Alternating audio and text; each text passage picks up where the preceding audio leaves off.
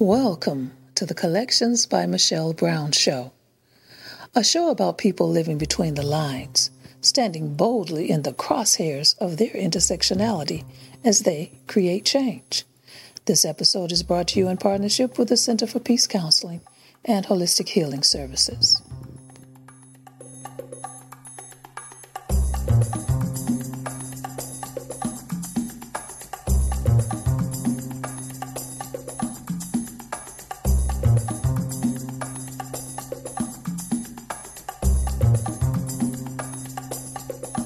Welcome to Collections by Michelle Brown.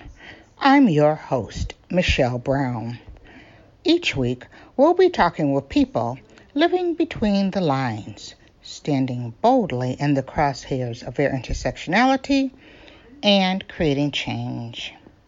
Today, we're joined by Mahri Bahati. Originally from Louisville, Kentucky, Mahri opted to attend the University of Kentucky in nearby Lexington for college. It was close to home, but far enough so she felt independent as she lived her life authentically in the LGBTQ community. She's had a lifelong interest in volunteering and community organizing, which carried over into her college and professional life. As an undergrad, she began volunteering with local HIV/AIDS nonprofits, which sparked a professional interest in public health.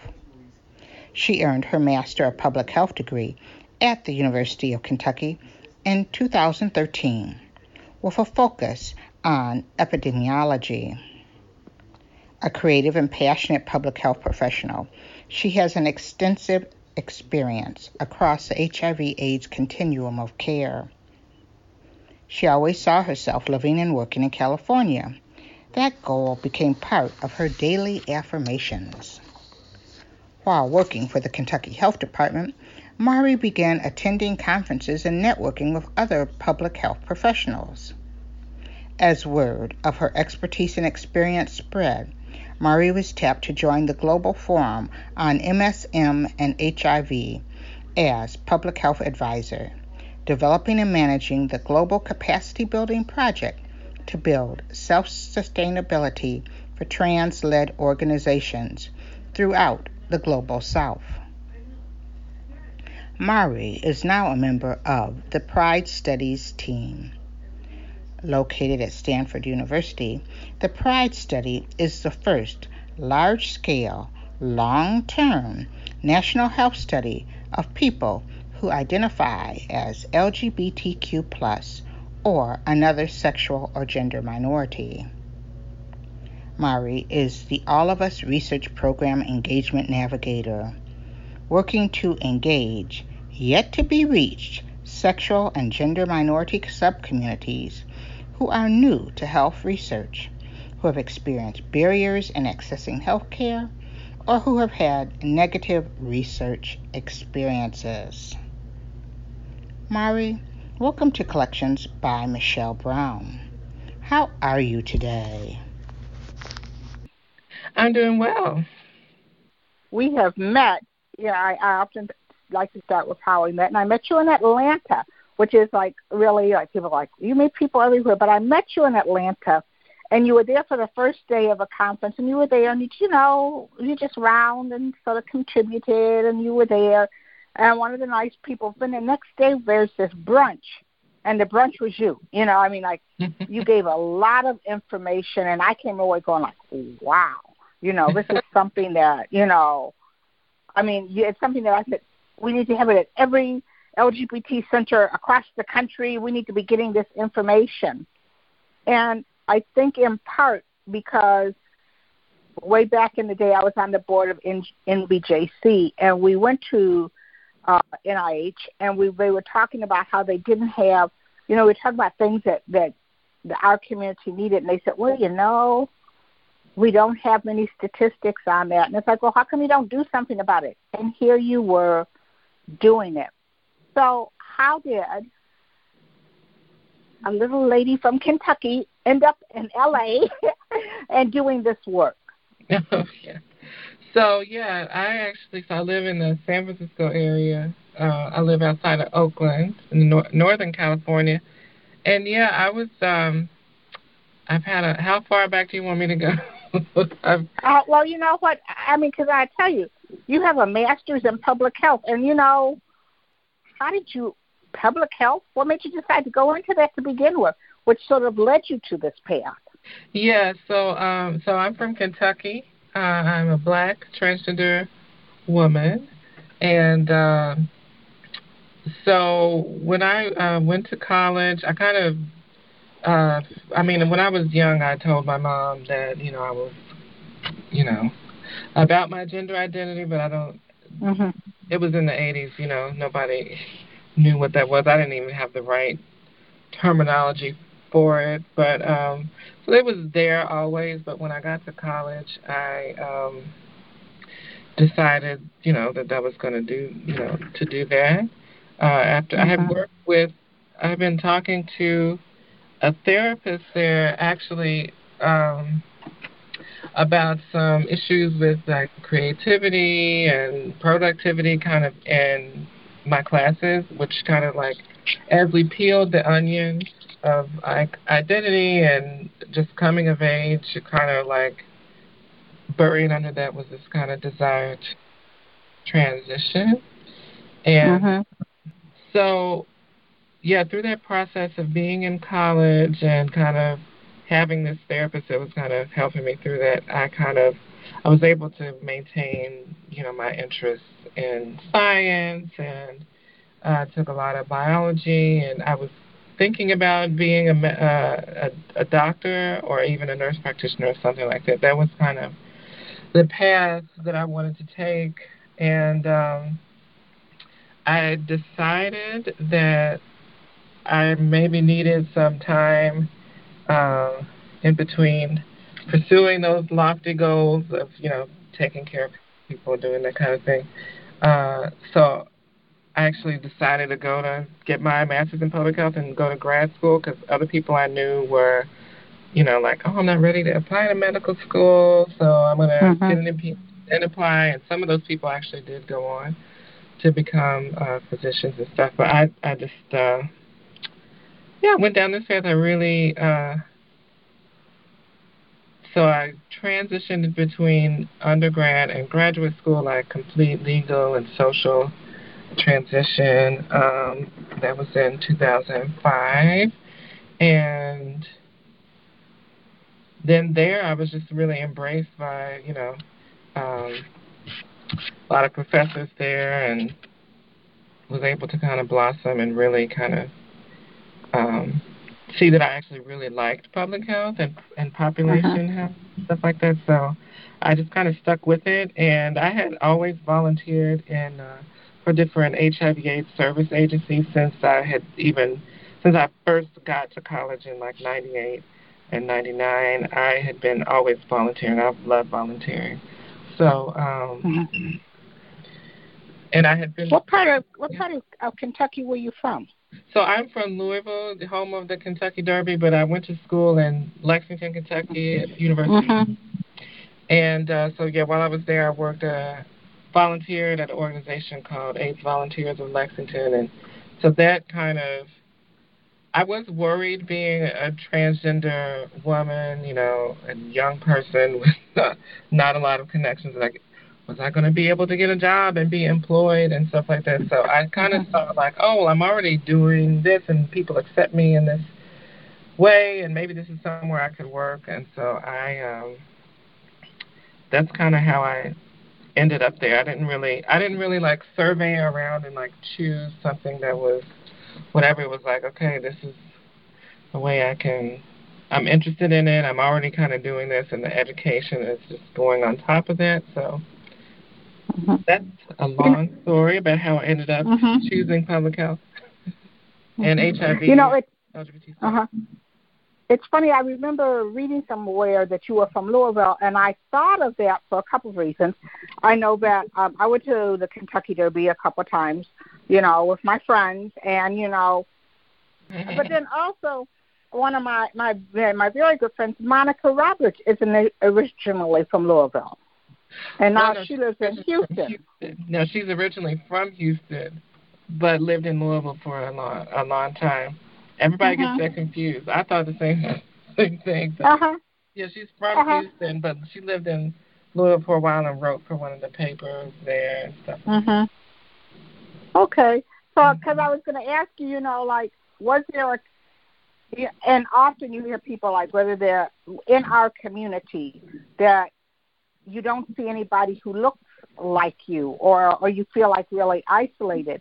And but going from Louisville to Lexington was that like enough of a shift to where you started to see people who were like you? And I I know you said that how your instructors embraced you and encouraged you. Was that you know was that a, a good shift for you to go from Louisville to Lexington?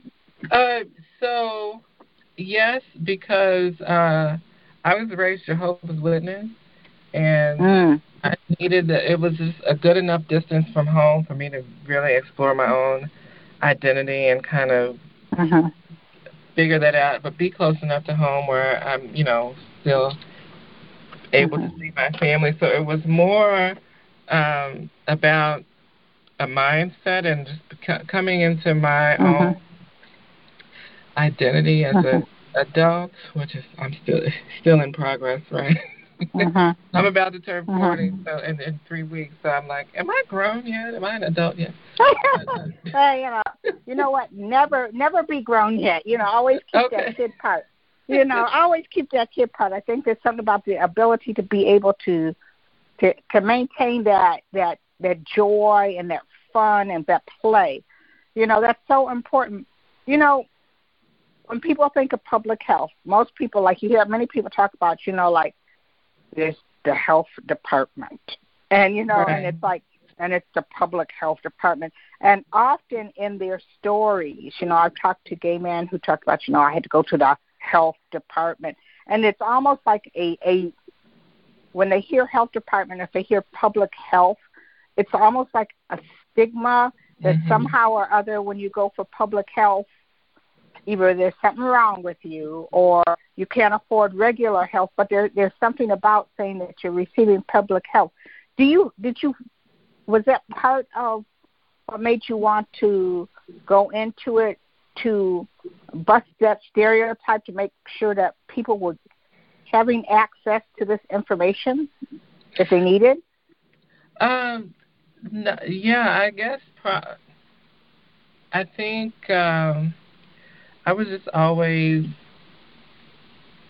wondering kind of yeah who who was behind the scenes of all those kinds of uh-huh. of things like I like that movie um was it Outbreak that came out a long time ago where people uh-huh. for diseases and stuff like that. So when I found out so I, I think like when I found out really what public health was and the the school of public health at U, UK was brand new. It had been only started a few years before I started.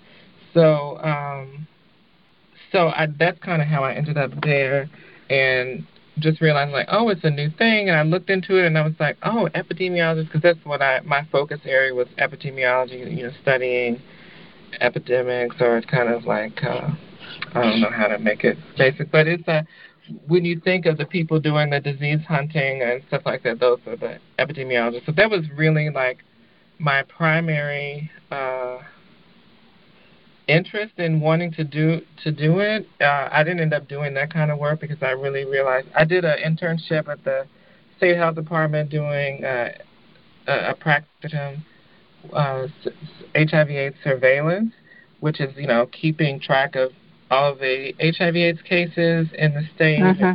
uh, stuff like that. And so, uh, using the skills I had learned in the program, like uh, I was like doing all this work. I'm like, oh, this is what epidemiologists do. It's not just what's in the movies. It's sort of like I know these people are sitting behind desks all day, and then maybe some of them go look at you know a cluster here or there. Interview people, but most of it is like sitting in front of a computer doing that stuff. So I was like, oh, I don't know about this. So that's how I ended up doing more of community based health and work. So once I got my MPH, I started working as a case manager for people living with HIV and AIDS. Uh, uh-huh. And I moved back to Louisville at that time, and I I actually had I was uh, bilingual. I think I've gotten uh-huh. rusty with my Spanish, but at the time it was very fresh in my in my head, and I was able to do that for a few years. Um, so yeah, like once I actually saw kind of what people at the health department did, the epidemiologists that worked at the state health department did, I realized like that wasn't exactly what I wanted to do. I wanted to be more, you know, around people and kind of using mm-hmm. like that I do like data. I do like explaining kind of these things and being that kind of interface between uh, maybe a community and a researcher. So that's kind of how I, I didn't consciously make that choice um, and sort of like how I ended up where I am today. It just kind of happened, but I guess I made that choice back then when I decided like, oh, I studied epidemiology, but actually I don't want to be an epidemiologist. So uh-huh. I guess I made that well, you know, and it ended up here. I mean, because I know, I know, I remember that movie Outbreak, and there is something that looks kind of like it's like you're like a, a disease detective. You know, I mean, it was something that, that looked kind of cool. When you got in school, okay, first of all, you're a person of color. Uh-huh. You're a woman. You're also yeah. a trans woman. Did you? Were you like? Were are there many? Were you like that that person who like sort of stood out because it's a field that not maybe you didn't see many people of color, women or trans people or LGBTQ people?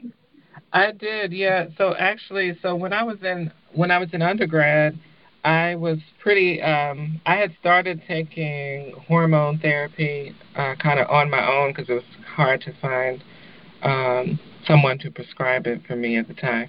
Um, I and I also couldn't really afford it, but um, I started taking hormones on my own, and I was looking very uh, androgynous and getting kind of like picked on by a lot of people. So I was really um, kind of uncertain about if I wanted to stay in school at all. I thought about like leaving school and doing being a hairdresser. I thought, okay, it's going to be mm-hmm. easier for me. Like I'm a transgender woman to like go do hair, and nobody's going to make fun of me or be like yelling at me while I'm walking down the street if I go be a hairdresser, that's where they expect to see, you know, transgender people and and and stuff like that.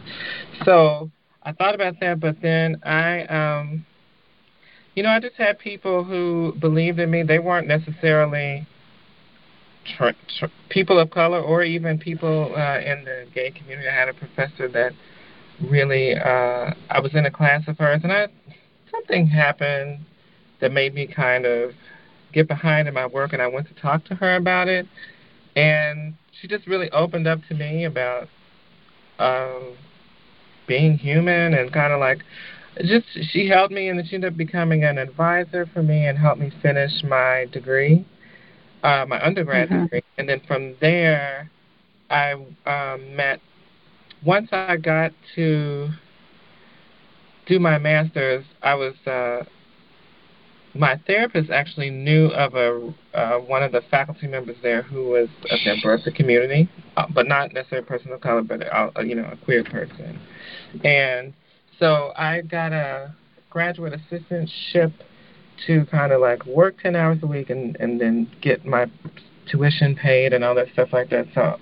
And she was like, "Well, pick him," or I told him, and then he picked me to work with him. And so then I've had a kind of long-standing uh, relationship, kind of mentor uh, thing with him ever since since then, since 2005, and he he um, really encouraged me and said, you know, gave me a safe space within that space because it it's, it was Kentucky, and even though it's like a college campus, people still, you know, they can be weird. Their biases mm-hmm. can come out, even if they're like, oh, we have to be nice to this person uh, there was another person also there who um, had I had been keeping in touch with him as I went through undergrad because I was like, I'm gonna go to medical school one day, and he he was uh, had a program or was over a program that was like really getting people into the different medical colleges there.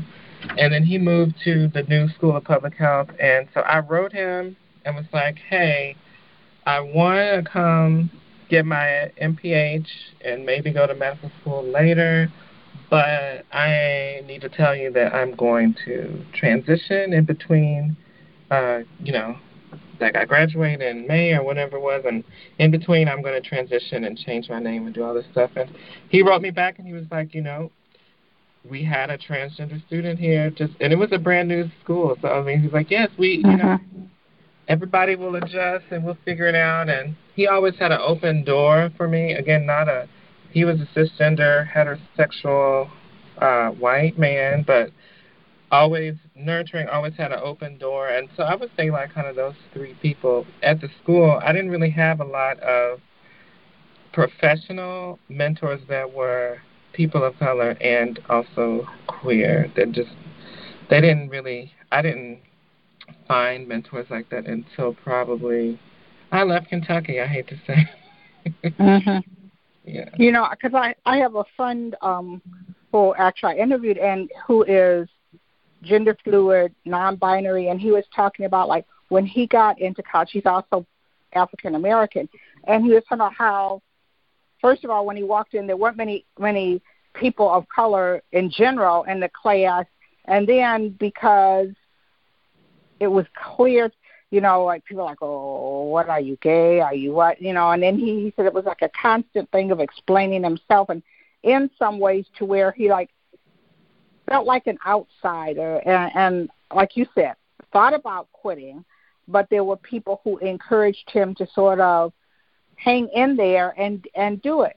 Now, one of the things that he told me, and I'm wondering about you, because he went into like journalism communications, and when he graduated, people immediately found him jobs to report on the LGBTQ community. It was like a silo, like it's like, oh well, you know, you're you're you're gender fluid. You say you're non-binary. Well, here's your niche. Did you find that once you you were in there and you're working on your masters, that you know they didn't say, well, you know, Mahri, let's find a thing to get you to Africa to look at Ebola, but but it was like, Mahri, here's HIV and AIDS or is that like that niche that did they push you into that or did you find that, that there were more openings for that or was that really as you went along and started to understand things the area that you really wanted to to really focus on Yeah, so actually, yeah, I didn't, I didn't get a lot of assistance, and I don't think that's necessary. I mean, I'm not gonna like hold that against anybody. I don't know that mm-hmm. they gave it to other people, but um, one thing that happened, how I got my first job, is that I um, there was someone who came into town. There was a so the HIV/AIDS program in Kentucky. They used to put on an annual conference. I think maybe even they did it twice, two different ones twice a year or once a year. Um, and they were in Lexington, and someone who knew one of the professors there in the health behavior program was like, "Hey, do you have any trans students that might want to come? I'm doing a like an all day workshop and whatever." So um, I went there to kind of speak to this group of people about being transgender or whatever, because people had asked me to do that a lot. Period. Just something I don't like doing now necessarily. but Mm-hmm. you know, the, the, back in the day, especially the now, there's you could just get online and look it up, you know. But yeah, back in the Thank day, you. like, Yeah. you had to like do that kind of stuff because it's like, yeah, I want people to understand who I am and like and what have you. So, um, so I went and did that. But while I was there, people were like, "Oh my God, we need you to work with us." And I didn't want to do it at first because I felt like. um again, like, oh, I'm studying epidemiology and I want to be this disease hunter or like, you know, whatever. Like, I want to go do this. I don't want to be working like one on one with people because it was actually a, for a case management, which like again, like more of something a social worker is trained for than Mhm. with, with my training. But um it actually was a good thing for me and, and I had talked to my therapist about it. I was like, what should I do? Like, should I stay here and because I wasn't exactly finished with my MPH. Um, I was like, should I stay here and go? She was like, I don't always recommend this to people, but she actually recommended that I try the job out and you know finish, you know, stay connected to the people to finish my degree, my MPH, um, because she thought I would really benefit from from that, from like working and being in a Mhm. People want you know wanted me to like be there. Because yeah I was I was worried about uh you know being in Kentucky being a transgender person of color when people like I mean this was like I said just yeah in the mid 2000s but even that was just still a little strange to people you know.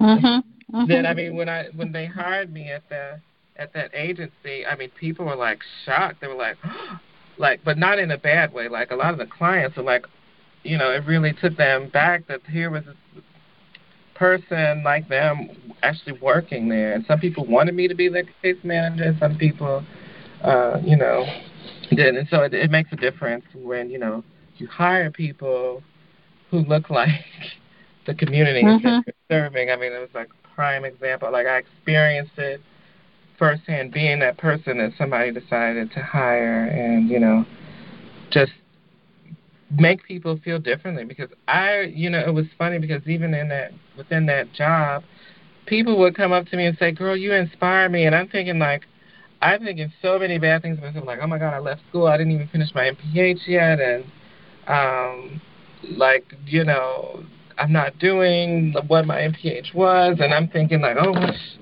you know, this isn't. I'm not doing me. I'm not even doing public health. You know, the self-critical ways we can all be, mm-hmm. especially people, marginalized people. Um, so it was strange, you know, because people would like us, the clients, and would come up to me and just be like, it's inspiring to see you work here and stuff like that. And I didn't feel like I was really doing anything mm-hmm. that big, mm-hmm. but it makes a difference. Well, you know, I, I, I think that that's that, but that's it. You are making a difference, and you know, by being there and being you and doing what you're doing and what people recognize to it, you know, it's so important. You know, I I look forward to the day. I mean, I have I have friends and family, and who are my friends and family. Period. The end. You know, and then their community fam friends and family.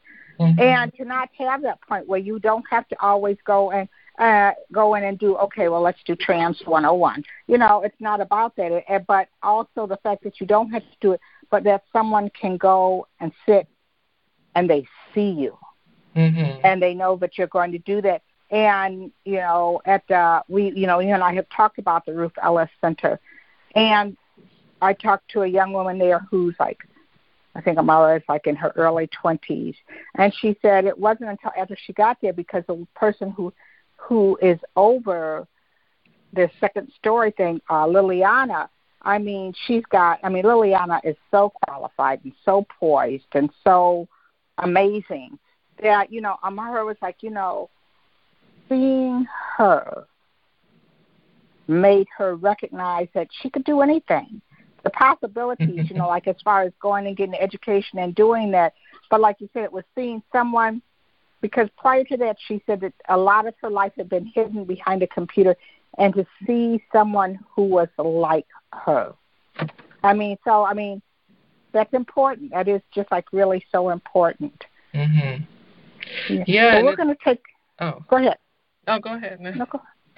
No, okay. Well, I want to take our first break, and then we'll come back and finish this and and talk about your big move to California. So we'll be right back.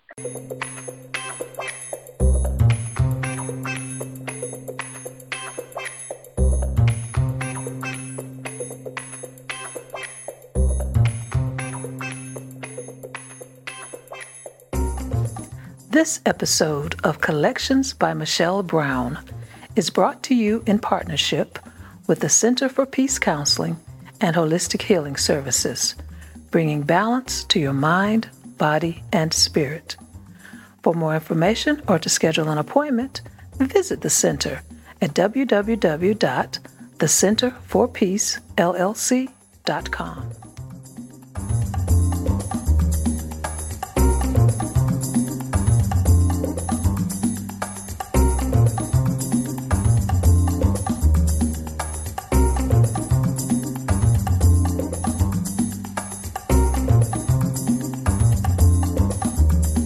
And we're back here on Collections by Michelle Brown. Mahri, you know, so whether you like it or not, you've become a role model. and, uh, and I know, but that sort of makes makes you feel kind of, you know, for a moment you can like, but I'm, you know, I'm just being me, you know. So with all the ups and downs and everything, do you find now that as you're sitting and talking to people, that sharing the ups and downs parts of it, not going into, you know, like, well, where are you and what did you do? But the, the ups and downs that, that, you know, you went through certain things, but you hung in there and you found people who supported you and did that. Do you find that when you think of yourself, not so much as a role model, but are aware that people are looking at you and maybe looking to you, that this is part of what you want to focus on? Yeah, it's very interesting. Yeah, I was just uh, so just last weekend I was in uh, D.C. for the first, you know, the inaugural uh, uh-huh. uh, trans National Trans Visibility March on D.C. and uh-huh. uh, I was there on behalf of where I work at PrideNet at Stanford University, but um, sitting there talking to some people who I know and I've talked to them before, but they were like, "Girl, like, do you know that I look up to you?" And these are people that are older than me, and people know them. I don't even know if people know me, but uh, so I'm I'm not a big like story. I don't share my story. I love like telling stories. Uh-huh. It's funny because even when you asked me to do this, I was thinking like, oh, what do I have to say about? uh-huh.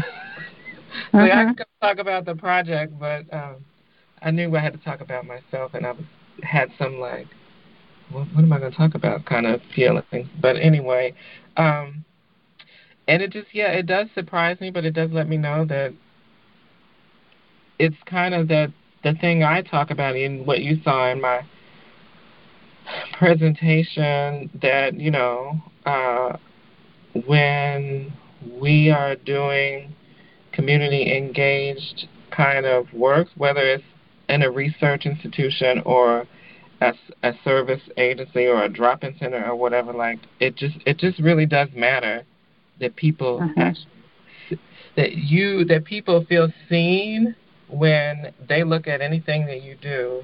So the people that work there, the things you have up on the walls, the things that you hand out. Uh, and so I do realize that, you know, being in some of these spaces and being able to, like, just have that perspective, yeah, there's little battles that I have to fight. And, her, and I don't go out and tell everybody, like, you know, I have to tell these people this, like, I don't, that, you know.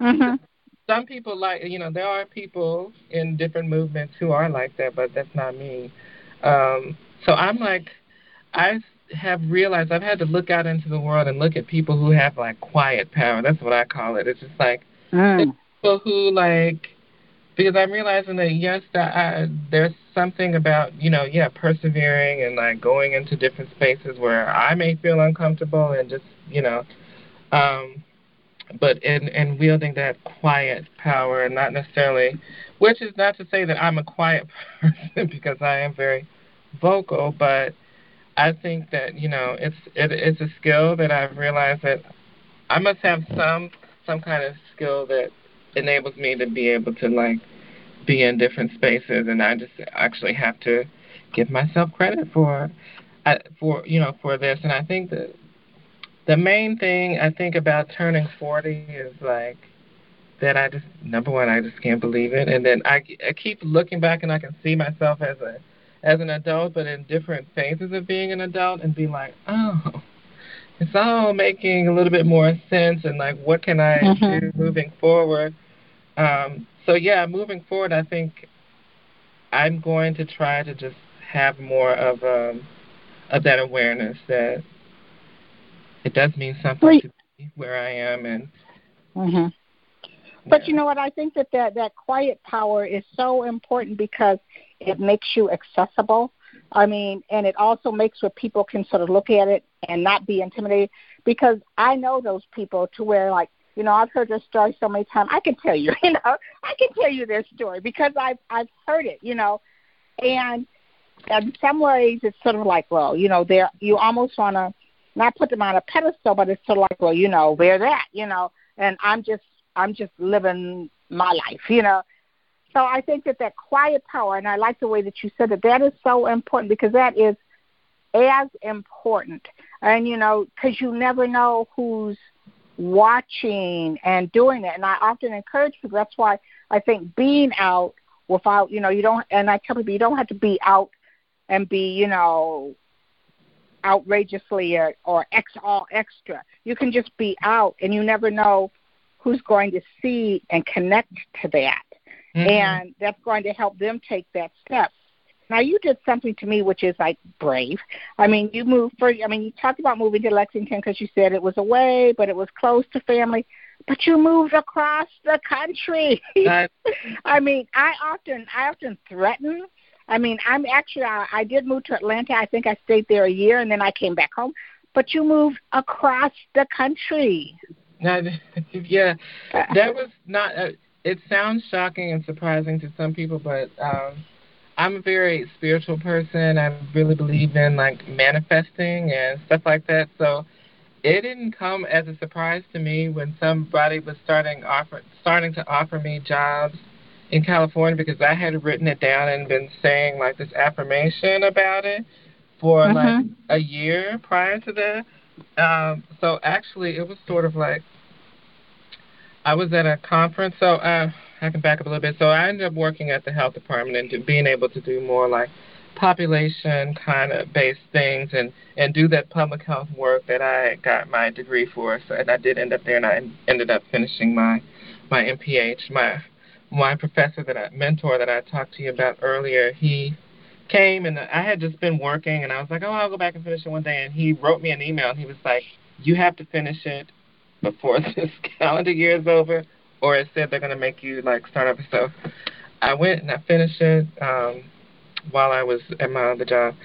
And um so I did that and I was working at the health department there on harm reduction initiatives for people who uh, inject drugs because Kentucky was having a horrible um, epidemic with hepatitis C virus. It's kind of some of the hmm.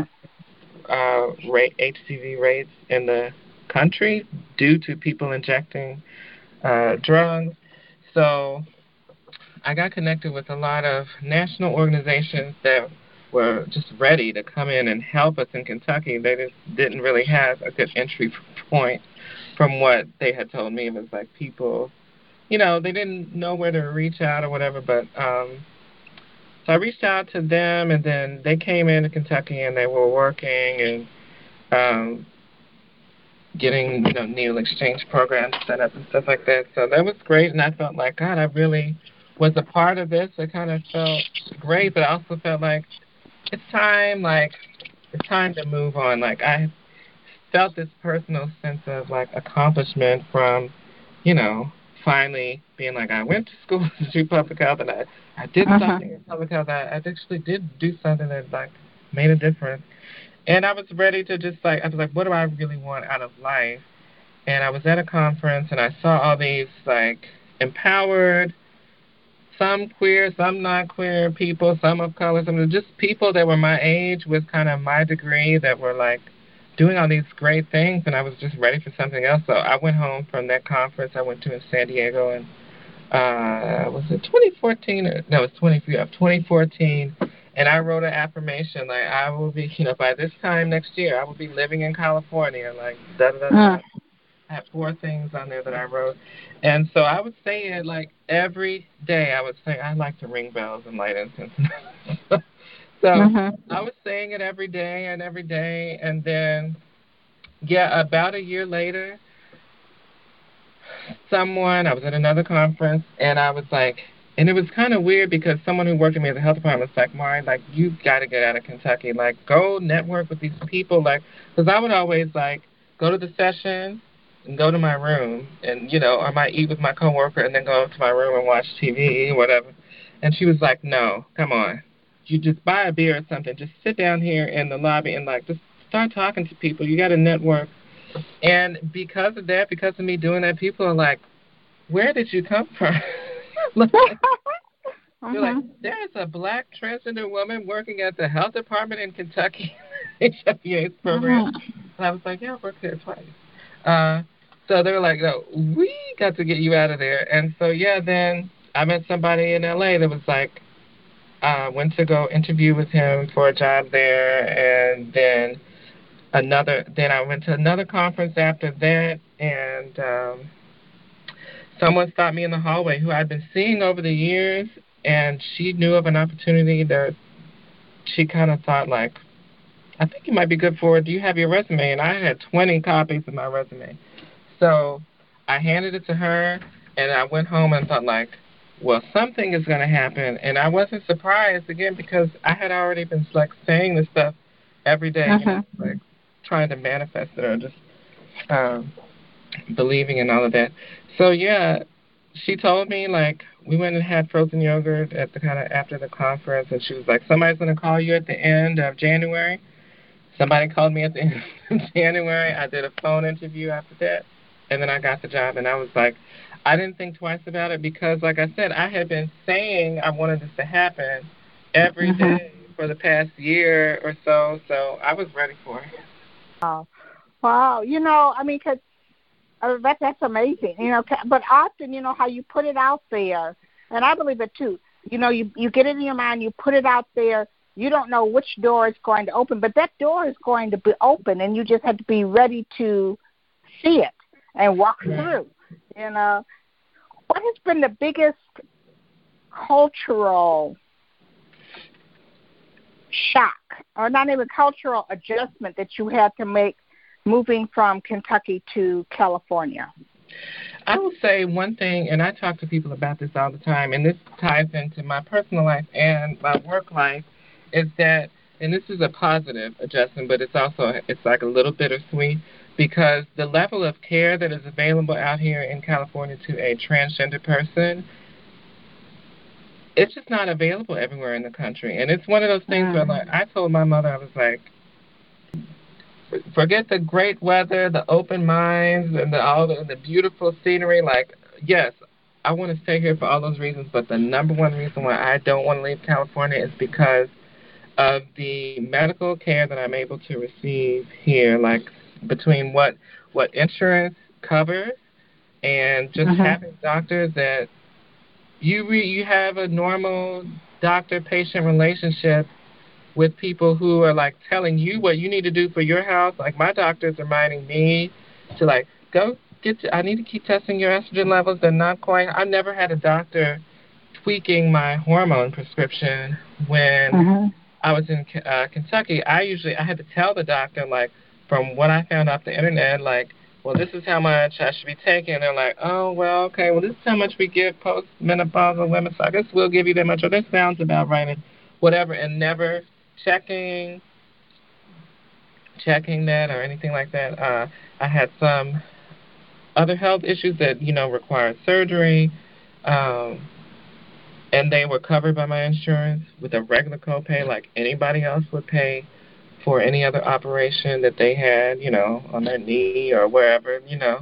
Mm-hmm. Um, so having that here and just it's like I don't have to worry about it. Like back in 2009, you know, I and actually, so yeah, around the time I was in graduate school, I was also like going through most most of my surgical transition actually happened there. And actually, before I left California, I had had surgeries. Um, but you know, I had to go out of the country to have them. I had to put the money together to uh-huh. do them. Like some, you know, like so. I just had to really. um felt like I was out there on my own, like finding the resources to like put care together and feel like you know I was taken care of. So to me, that has been the biggest positive adjustment. Just you know, and but still, you know, like not everybody in California has access to these resources. I mean, uh-huh. a lot of people, I said they have access to it. They just may not be aware of it. Um, or you know may face a lot of other barriers to accessing it. But I mean, it is accessible even through Medicaid and stuff like that. So uh-huh. I mean, that's just you know different. Uh-huh, uh-huh. And you know that, but that's really huge. You know, because in Atlanta, and I know I'm sure that you've heard it in other places. I've heard it in other places that people talk about the accessibility of healthcare and also that they don't have to go that the doctors don't know what they need or you go in you know how many times do you hear lesbians say you know how many times do i have to go in there and tell them no i don't need birth control you know and like right. you said that you had a doctor ask you about your estrogen levels and i mean that seems to be one of the the areas in our community that access to health care and to doing that that is, is really a high priority with a lot of people and you find many people in our community who don't go to the doctor because they don't know what someone's going to say or they don't feel that their questions will be answered or because they've seen all this go on that they go in not expecting good care. So I can see where that would be like like huge. But you know, your family still in Kentucky. Do they come up here to visit you? Uh yeah. Um they they uh well before I did that I just wanted to um also just loop back around because you said something that also it reminded me of kind of what something that that even happened when we were at the brunch and learn when I was talking going through the quotes of what we had gotten in our listening sessions and somebody told their story about once they got married like their doctor was fine with them until she got married and changed her name to her wife's last name and then you know the doctor was never the same and she hasn't been back uh-huh. you know that's mm-hmm. kind of the stuff that we. So I here at PrideNet we had we did some listening sessions around the country, uh, some online, some in person. You know, because I talked about it in the presentation. But yeah, I mean, mm-hmm. it would just killed me when I was in uh, Tennessee talking to people, and you know, it's so it's very close to Kentucky, but also like everything they were saying, it just kind of brought me back to realizing like the big the big difference of me moving to California because they were talking about everything that I was going through literally. Uh-huh. I moved in 20, 2016. Like this doctor will see me but won't give me hormones and whatever. And driving, you know, I had a doctor who was like dying to put me on Adderall because I have ADD. Uh, and I refused to take it. I was like, no, I'm not taking that. But she wouldn't prescribe me hormones, which is like what I needed as a transgender person. But she would uh-huh. like, prescribe me Advil. I'm sorry, not Advil, Adderall. so yeah, because of that, I was like, okay, I'm gonna start going back to my old doctor in Lexington, who, you know, may have some stuff to learn, but treats me as an entire person, prescribes my hormones, and is respectful and is a really good doctor on top of that. So, yeah, that just it's just one of those things where like work and personal life just keep interacting, like the more you talk to people, you just get brought back into like how uh-huh. privileged you can be to to live in an area where things are different. But back to your question about my family, uh-huh. they they're uh-huh. coming out here for uh, my birthday, so I decided that I wanted to. I didn't want to have like a big party. I was like, I just want my family here, show you know, show them around. My mom loves to come out here. She thinks it's beautiful. She's been out here like four times um, since I've been here, and um, I go back. I don't like to go back as much because I feel like it's more fun to bring people out here uh-huh. or to have them come here and stay with me than to go back to Kentucky. But I do think that you cannot get good barbecue in California. So. I had some good barbecue while I was in DC. I'm like, yeah, you just I have tried and tried and tried to get good barbecue and good soul food. I don't know any people, you know, houses to go to. So I've gone to the restaurants here and I'm like, yeah, it's it's good, but it's uh-huh, not. uh-huh. So I do miss, you know, kind of like I'm a good cook myself, but I don't have a lot of people to cook for here, so I I miss the food. I miss Mm. like I miss not only the food that other people cook, like my grandmother and stuff like that, but I also miss the opportunity to cook for people, uh, in you know larger groups of people. I don't really get to do that here. But other than that, Mhm. I love it, and I don't I don't plan on turning back at all. Uh-huh. Now, was the job that you have now with Planet, was that the job you were offered that you went there for? Oh no! So the job I came here for was a job with a, a non-profit organization called uh, at the time. Well, now it's called MPact Global Action for Gay Men's Health.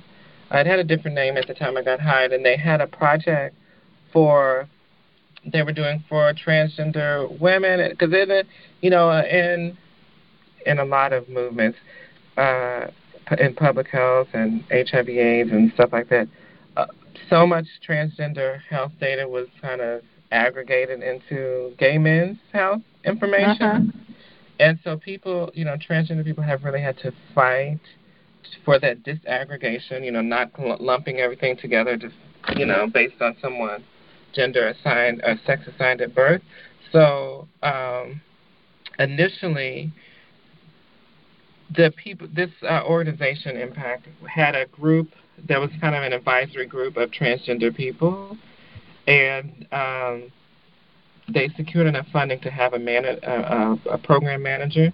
So I came on to take that role, and I started. It was like a trial by fire because, like, here's this girl from Kentucky. I had worked at the little health department, and within I got there within, and within three months I had to plan this uh, trans Gender Pre-Conference to the International AIDS Conference in Durban, South Africa, and I never wow. been there.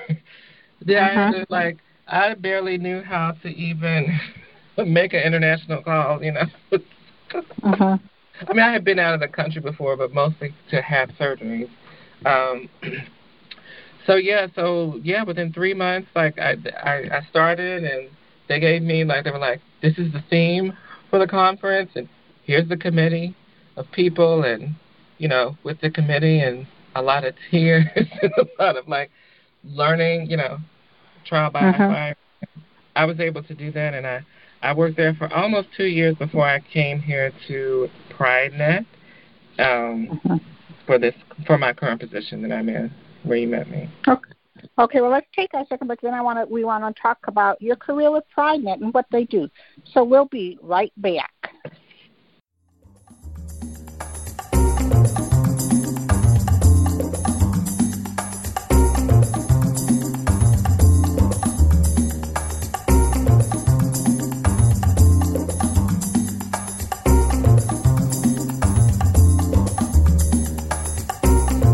Collections by Michelle Brown airs every Thursday at 7 p.m. You can subscribe now and listen to the podcast on Blog Talk Radio, iTunes, Stitcher, or SoundCloud. Be sure to like the Collections by Michelle Brown Facebook page and mark your calendar so you never miss an episode.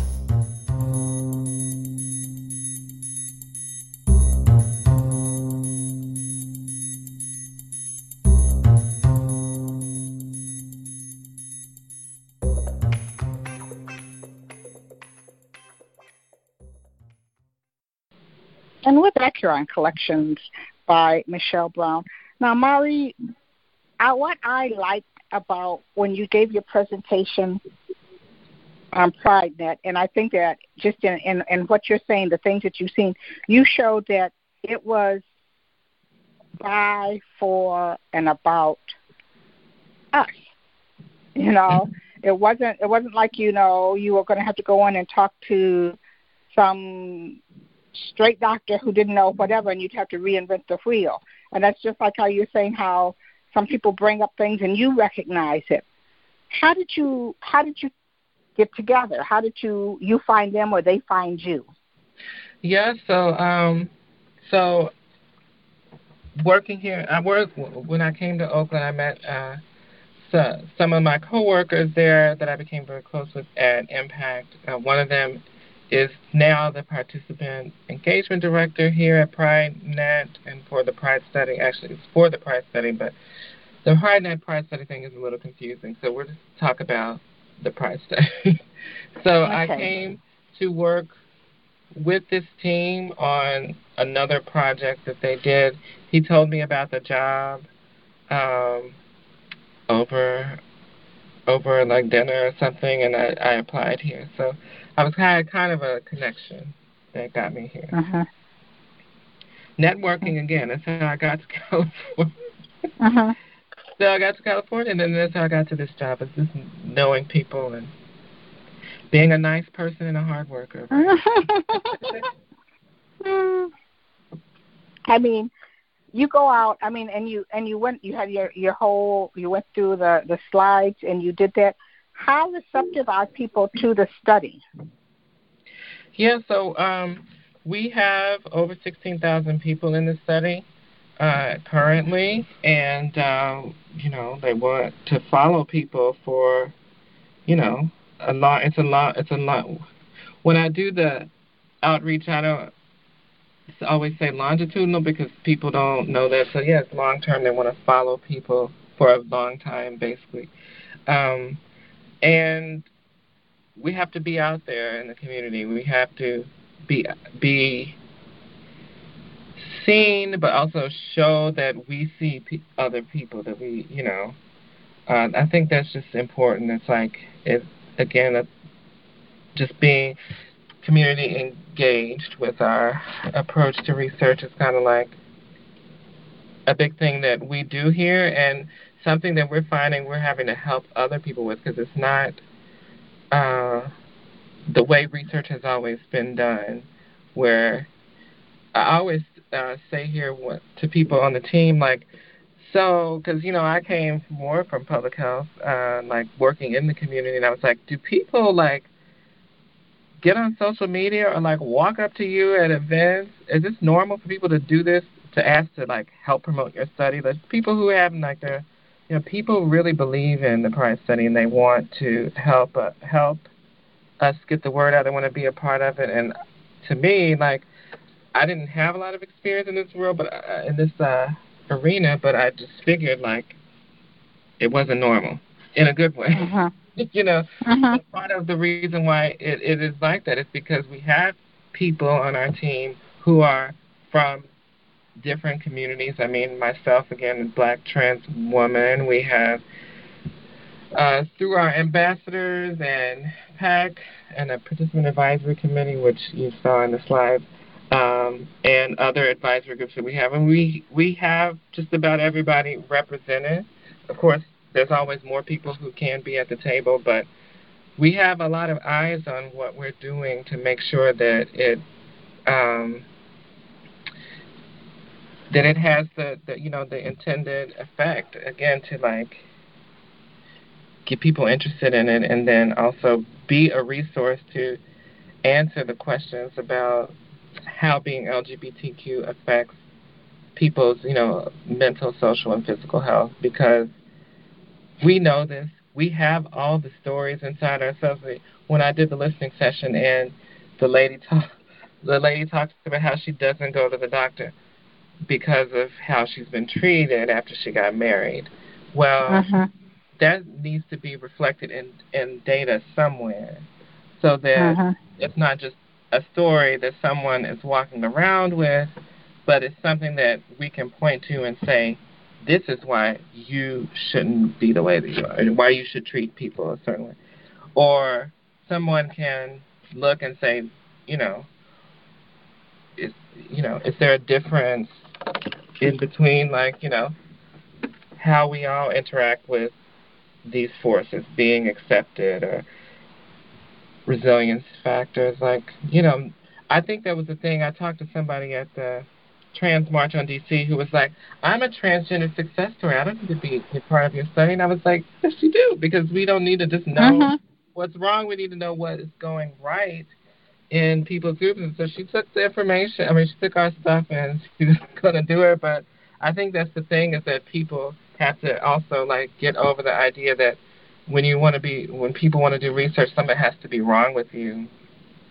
It's something that has just been coming up lately. Uh, that people are, you know, have said that to either coworkers of mine or people who, or you know, myself, uh, as I'm doing outreach and stuff like that. And I'm like, you know, we have to break that myth and uh, and show people how we're different. So, part of that yeah, I think that, it, yeah. especially, I mean, you would think that, like you said, it's like you they always think that okay these is like to find out like to follow a disease to follow something but something simple like that like how about how she talked about what happened with her wife. I mean, and that's something that's really a barrier and affects one's health. I mean, I, that part is like so real. Mm-hmm. But normally, in a regular situation, that wouldn't have come up. It was by sitting there by in a group of people who are same gender loving, you know, and a member of the LGBTQ community that that, that kind of question, that comment would come up. And then, you know, and I'm sure that there are a lot of people who have experienced that. And, you know, so what other things have you found that that have you have been able from these listening things that you've gone like, hmm, we haven't been keeping track of this, so we should bring this to the table. Um. Yeah, I mean, there's a lot that me personally, uh, I really, you know, some of us can really be in our own LGBTQ silos. You know, I didn't really, uh-huh. I didn't really, I knew people that were bi or pansexual, uh-huh. and I don't have a problem with it, and I don't think about it, and they're open about it, and so whatever. And to be honest, like I just I had never really, and you know, exposing my own ignorance, like never really heard or considered the term of bi invisibility uh, until we did these listening sessions, and I realized like, yes, you know, again, we think of our own personal stories and experience and think like, oh, the world is one way. But we have to put all these stories together to really be able to pull that out. But when you so when we're in this group of people and everybody's talking about how they feel invisible and how bi plus people feel invisible in LG spaces, uh, you know, lesbian gay spaces, mm-hmm, as, mm-hmm. as, well as heterosexual places uh, spaces. So um, you know, again, it's just like we can all come together and create this data set that's going to be rich and have all of our stories put there together uh, and really help researchers so that I think in the beginning you talked about uh, asking about certain services or advocacy, I can't remember exactly, but and being told there was no data, no statistics about it. But mm-hmm. that's what the two projects that we work on, the Pride Study and the All of Us Research Program, that we started the Pride Study here, well, not we, but to our team, the heads of our team did. Um, but we also work with the National Institutes of Health on the All of Us Research Program, which is a large federally funded, enormous project about precision medicine to come up with these uh, individualized, tailored treatments that take all of this into account. And to see that the federal government is wanting to do something like this, get everyone's health information and stories, and ask these questions about sexual orientation and gender identity, you know, there's so many opportunities for our community to be a part of changing this thing so we don't keep hearing we don't have the data you know, and I myself, as a transgender woman who looks or is looking around for, you know, what does it mean to for me to like age? Like I'm I'm turning forty. Like what does it mean when I'm fifty years old? I've been on hormones uh-huh. twenty two. You know, there's no data. exactly. Yeah. You have to be you have to be a part of the solution. Uh, but you know, we also know that people have uh, competing priorities, and we're definitely trying to figure out ways to make it easier for people to do because we want people to stick with us for, you know, the long haul, so that mm-hmm. you can answer all of these questions. You know, not just what did people say today, but what happens to people mm-hmm. Time who are LGBTQ. You know, and and it's fascinating, like you said, because we don't have, and and there's so much but you don't have this information and you're not and we haven't kept track of it although it's out there and it might be in somebody's head that if they if we don't talk about it you know and the fact that you're tracking it over a long period of time this isn't like okay fill it out today and we don't care anything else about you because life changes and things do it i think that it, it's particularly interesting. Like, well, I'm a success story. You don't need my story. Yeah, we do. We need to know what what what is it. You know, what are the things? You know, just like well, where one person had said that they felt that their doctor didn't want to deal with them anymore because they had got married. Well, what what's the other side of it, and how do right. Healthcare practitioners learn from that? Uh, so you want, and, and I do know, but you know, I mean, we know from Zami Noble, which is like focusing on lesbians over 40, but we do have an aging population. And so, I mean, I saw something about a guy who was, they said he was the oldest person. I mean, he was a 100, and they said that he had been HIV positive for I forget how many years. And you're having people who are being, you know, who living longer with, with with diseases, HIV, with all these other things. So, this study, you want to talk to young and old, right? Yes, young and old, um, people who are well, not so well, like successes and what, however mm-hmm. you feel. To bring bring yourself and your story to the Pride Study and let us know and and stick with us over time. Um, if you're into more of the biomedical, because some people, when I, we you know, we always talk to people about just being a part of health research and letting them know the two projects we work on. And some people really get into wanting to do the the the all of us route, and they're really into the sciencey like these people are going to test my genes and do all that stuff. So mm-hmm. it's always has just surprised me that people are interested. Like we, our community is showing up. Our community, uh, it makes it like a significant proportion of the people in all of us research program uh, over 10%, um, at least at the last that I heard, uh, the, the latest data that I heard about. So mm-hmm. to think that that much of our community is joining this large federal health study, um, you know, even as people come up and ask us questions about, we're kind of like, are you sure they want us in here with our president? You know, but our mm-hmm. community are doing it, and it doesn't matter. Like if we're at a Pride festival. Like I was went to New Orleans Pride for for Pride Net and talked about our two projects, and you know people are like, oh yes, I want to sign up. Like put me on everything. Like uh, people just really in our community are really interested. Of course, there are parts of our community that may still feel either you know that they're not ready to do it, and so we have we have to keep. Uh, we have to keep trying to reach out to them and, and get them in in the studies, but because we need mm-hmm. everybody's story. So, what do you say to the conspiracy theorists who go like, "What are you going to do with this information, and who's going to have access to it?" You know, and who have these visions of you know them being spied on and stuff. What do you say to them? I mean, I'd say that um, all of that is taken very seriously, and I don't want to miss. Uh, I don't memorize all of that information, but uh-huh. it's on our website. Uh, it's on the Pride Study website about how this data is is uh, is secured. It's something that is taken very, very, very seriously.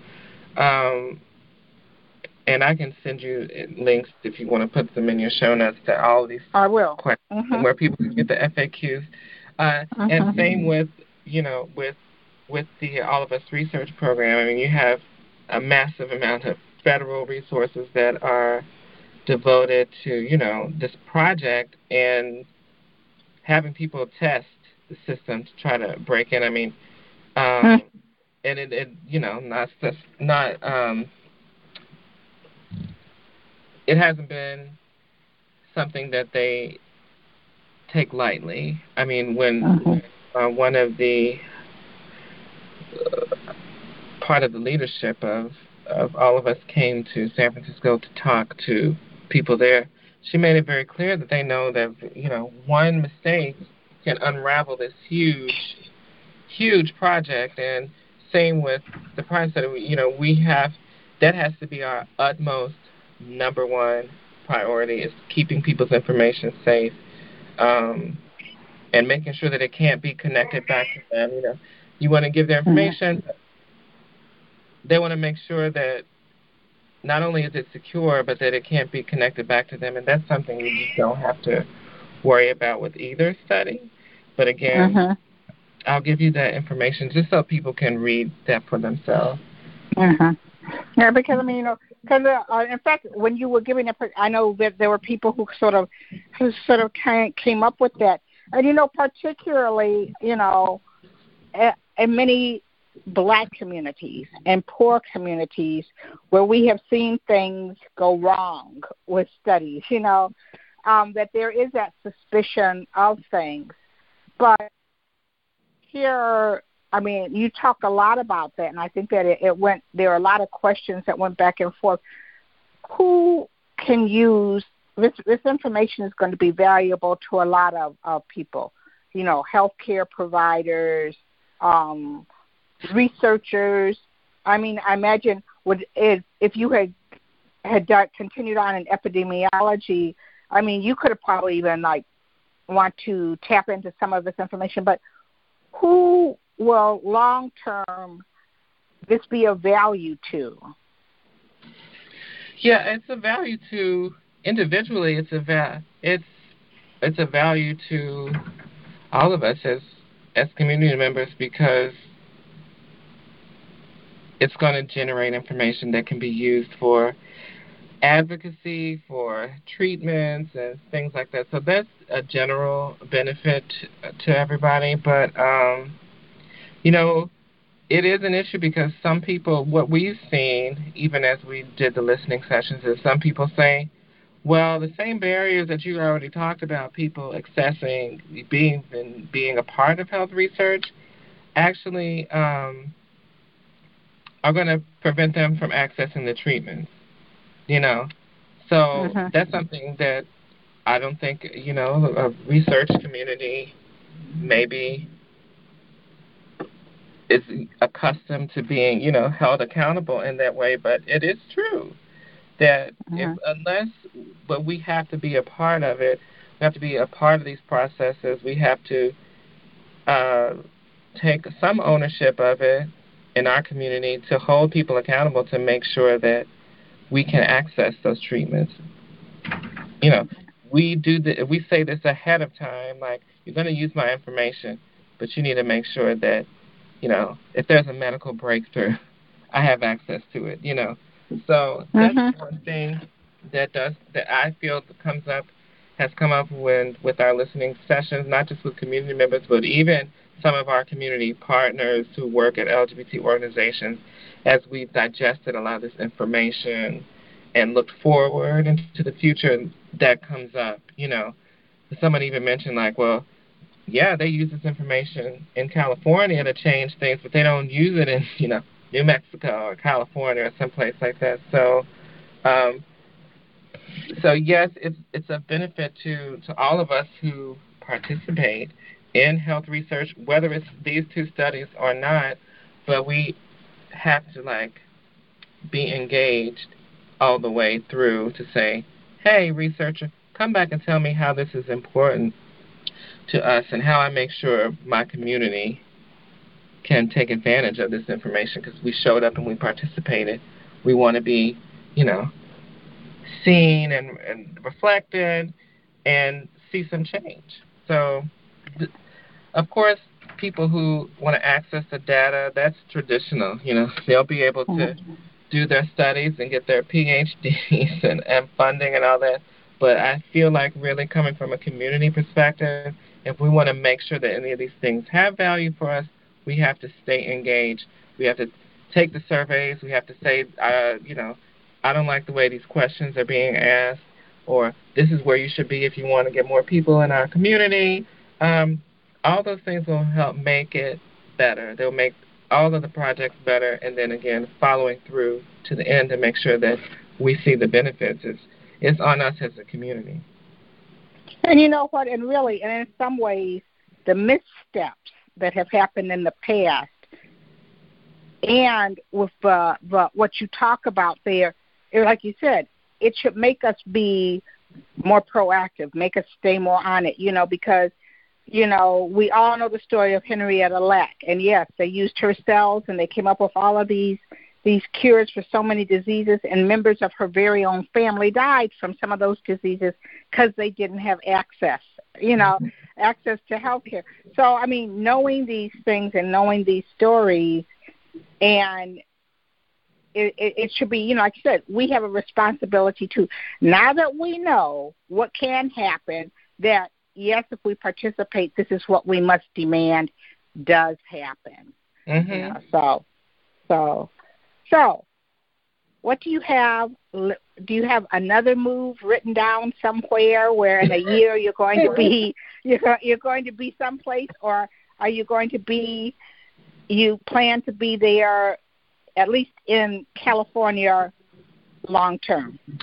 Yeah, so you know what I have written on my affirmations list is um, something I'm taking action on right now. I'm actually I've been taking piano classes since January. I I always wanted to. I love jazz and stuff like that, so I've always wanted to um, learn jazz piano, and I've tried to teach mm. for a long time. So my goal is, you know,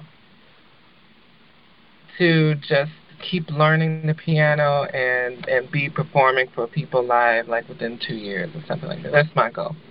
and just to right. actually and just to actually have a personal life because you know to get here up to this point, I have not had the most uh healthy personal. I've had plenty of fun and whatever, but I have not paid attention to a lot of aspects of my personal life that I think uh it's become important and clear to me that you know you have to you have to have everything. You have to have all of it. You have to be paying attention to everything. So it's more just having a richer experience of life in general. Um, uh-huh. Well, Mahri, I want to thank you for taking time with to be with me today. I wish you a happy birthday, my Libra sister. You know, I'm one of those October girls too. Um, you have a very happy birthday, and thank you for the work that you're doing and the and the way in which you're doing it. I mean, I think that this is important work, and you do it well. Thank you so much. And again, so we're at pridestudy.org if you want to find us. And thank you uh-huh. so much for having me on here to share my story and talk about the work that we do. Thank you. And I will put those up because, you know, you can go to pridestudy.org say you want to participate, and the, rest will be easy, reasonably. and uh, and and you will find Mahri at a Pride somewhere near you or in a, in your city, and you are a, a, a community event or LGBT center, or are you planning a program that you think that this information would fit in with? What's the best way for them to contact you? They can contact me at Mahri, M-A-H-R-I, dot Bahati, B-A-H-A-T-I, at Stanford, that's S-T-A-N-F-O-R-D, dot E-D-U. Okay. Well, Mahri, again, thank you so much. Enjoy the rest of your day, and I will talk to you soon. You too. Thank you so much. Thank you. Okay. All right. Bye-bye. Bye. I want to thank today's guest, Mahri Bahati. Mahri is the All of Us Research Program Engagement Navigator, working to engage yet to be reached sexual and gender minority subcommunities who are new to health research, who have experienced barriers in accessing health care, or who have had negative research experiences. You can learn more about Pride Study research at pridestudy.org or the All of Us Research Program at joinallofus.org. Be sure and follow Collections by Michelle Brown Blog Radio on Facebook, Twitter, and Instagram.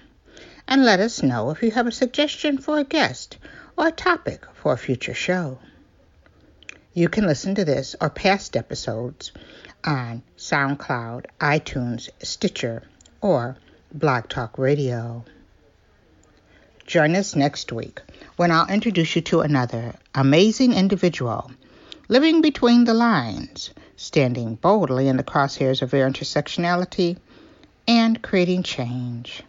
Right here on Collections by Michelle Brown. Thank you for listening.